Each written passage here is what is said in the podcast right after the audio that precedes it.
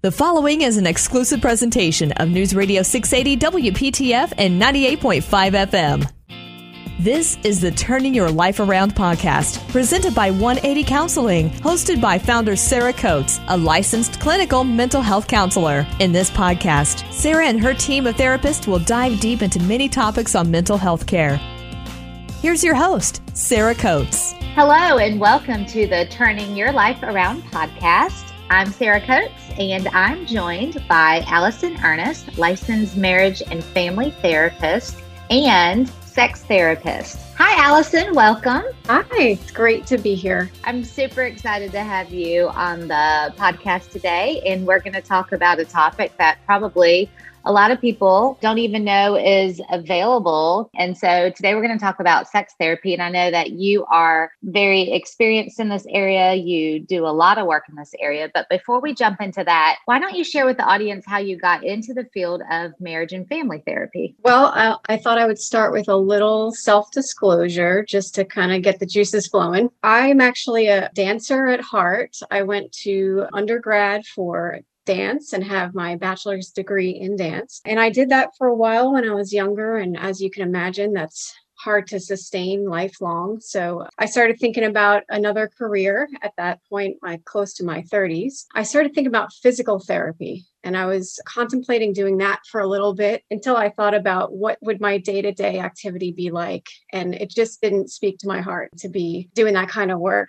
And the school that I actually went to, Thomas Jefferson in Philadelphia, they have a marriage and family therapy program. And that was the program that I clicked on right after the physical therapy program. And I looked at it and I could imagine myself doing it. And here we are today. That's awesome. I didn't even know that about hmm. you. I didn't even know that you had considered physical therapy, which is a great career. But yeah, that is really cool that you ended up switching gears and finding a marriage and family therapy program. So within so, that program, they had two different tracks that you can choose in addition to their core marriage and family therapy program. One was a family track focused more on family concerns, issues, things like that. And the other was a sex therapy track. So I had to make the choice between the two. And I thought about that long and hard, but realized I had a strong desire to work with couples and relationships, mostly adults. I thought the field was super interesting. I thought there was a little connection there with my dance background with a movement and being in your body and understanding how the body works and just the the human experience was was really exciting to me. So i went with the sex therapy track which is why i have a specialization in that. Awesome. That is great. I know some of the audience members listening right now are thinking what the heck is sex therapy maybe they've never heard of it or they've heard some myths about sex therapy. So, mm-hmm. why don't we start off by sharing what is sex therapy? Excellent question. Just to uh, start, I thought about this, and before I even answer your question, I'd like to kind of set an intention for what we're going to talk about today. I thought about how it seems like many people are apprehensive about sex therapy and I believe that's a bunch of reasons for that, that they're afraid. Maybe there's some anxiety about it. Maybe they don't know what it is.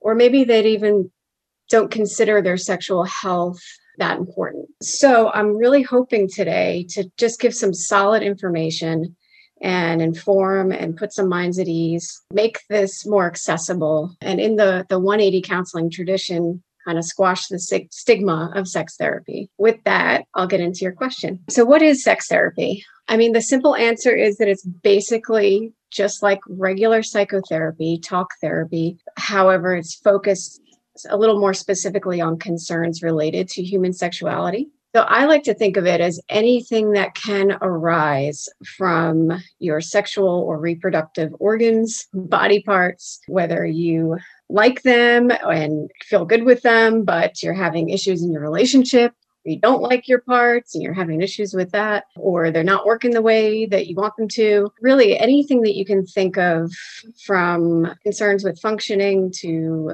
identity to relationships, intimacy, any kind of sexual trauma or abuse, compulsive sexual behaviors, gender dysphoria. So, really, anything you can think of relating to that area of the body. So if I'm a client seeking you out Mm-hmm. for mm-hmm. sex therapy. What does the session look like to even start? So, there's a lot of assessment in the beginning with any client with any concern. I like to just get to know you, get an idea of what's going on, kind of build your comfort a little bit in that first session. And I'll just assess what you're coming in for. And sometimes it may not even be a, a full diagnosis or a disorder it may just be a concern or um, something that just isn't working right and we can talk about some education around that. Usually with sexual concerns they are typically have a biological component they have a psychological component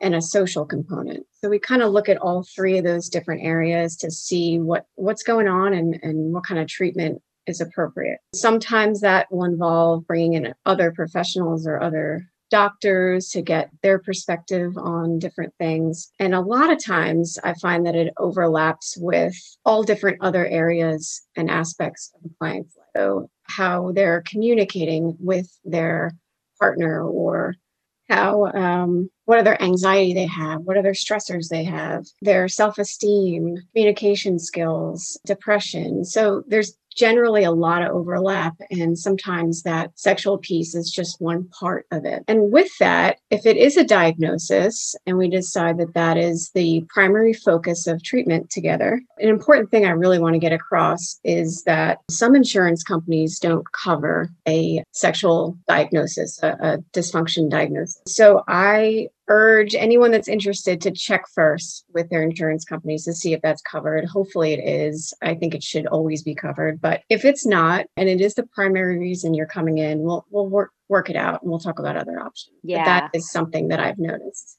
with insurance. Well, and insurance is such a complicated factor or can be a complicated factor when finding any kind of medical treatment. But maybe even sometimes mental health treatment. Who is sex therapy for? I mean, you're a female, but you don't just treat females that are going through some issues. Well, it's really for anyone of any age, any background, any relationship status. You don't have to be married, you don't have to be in a relationship, any health status. I personally see clients that are about 11 or 12 and up but I know there are many, many therapists that practice in this specialty that see kids around gender concerns or issues with puberty or getting some really good education so that they can healthy choices later in life and, and all of that. Another thing with that, if a client is in a relationship, most likely the concern will involve the partner at some point. So usually I encourage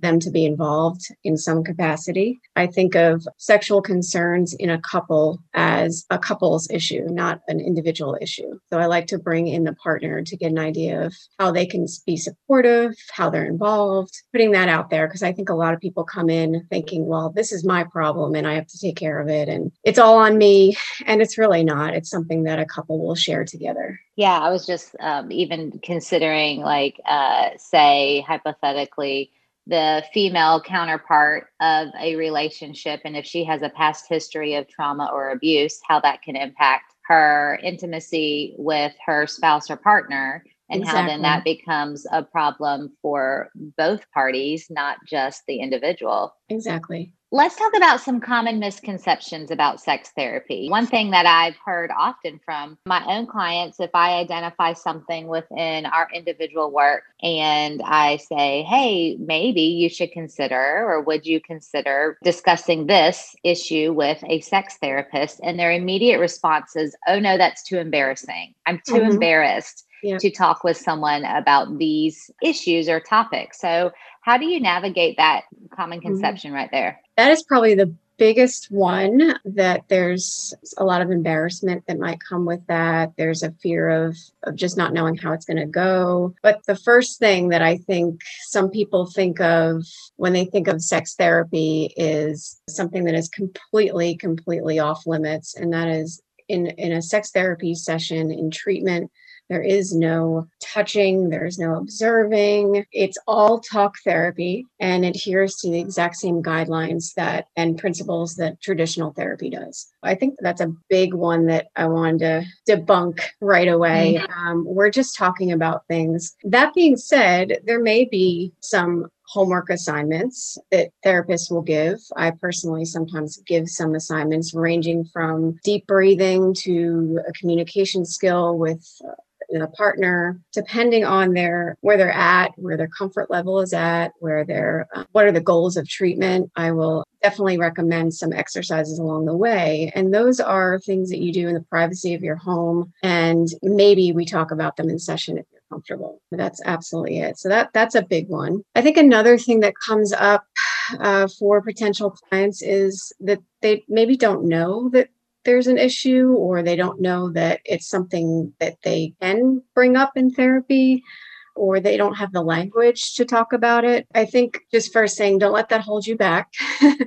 I explore things and try to get an idea of, of what's going on at home, what's going on in their relationships, what's going on in their body. And I always tell clients right away your comfort level is mine. So, whatever you are comfortable talking about, wherever you're at in this process, whatever pace we go, that's what I will follow. Whatever language you use is good with me. And we're actually a little interesting side note about that. We're actually trained to be comfortable with anything and everything a client can bring up. We're ready to go in, on that front. So don't let that hold you back. Just come on in. We'll talk about it and we'll get an idea of, of what's going on and if sex therapy could be helpful. I have one more misconception that I found in my experience working with clients that a lot of times they'll come in for one thing and somewhere along the way we will discover maybe how their anxiety is influencing their sexual intimacy or their communication or a client might come in for some past trauma and, and then we might realize oh this is this is affecting you this way. And and so that's definitely possible. You don't have to know right off the bat that there's any kind of sexual concern because a lot of times it comes up along the way. Allison what are some common struggles or issues that say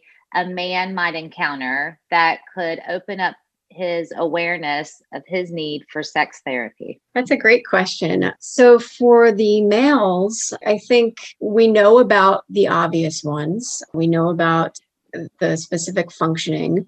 We know that there is medication for these kinds of concerns as I said earlier, I look at the biological components, I look at the potential for psychological components, and the social or relational components that could be going on. So I really encourage males to look beyond the biological and think about okay, how am I expressing myself? How am I taking care of myself? How do I feel about my body? What would bring me closer to my partner? What would help me eh, experience more comfort or even more pleasure? A lot of times men think they only have one option and that's all we can talk about. But I definitely encourage more to go beyond that and see how else can we improve your life and i would imagine it's the same for the other side of the the party the female counterpart we're talking about a heterosexual relationship the females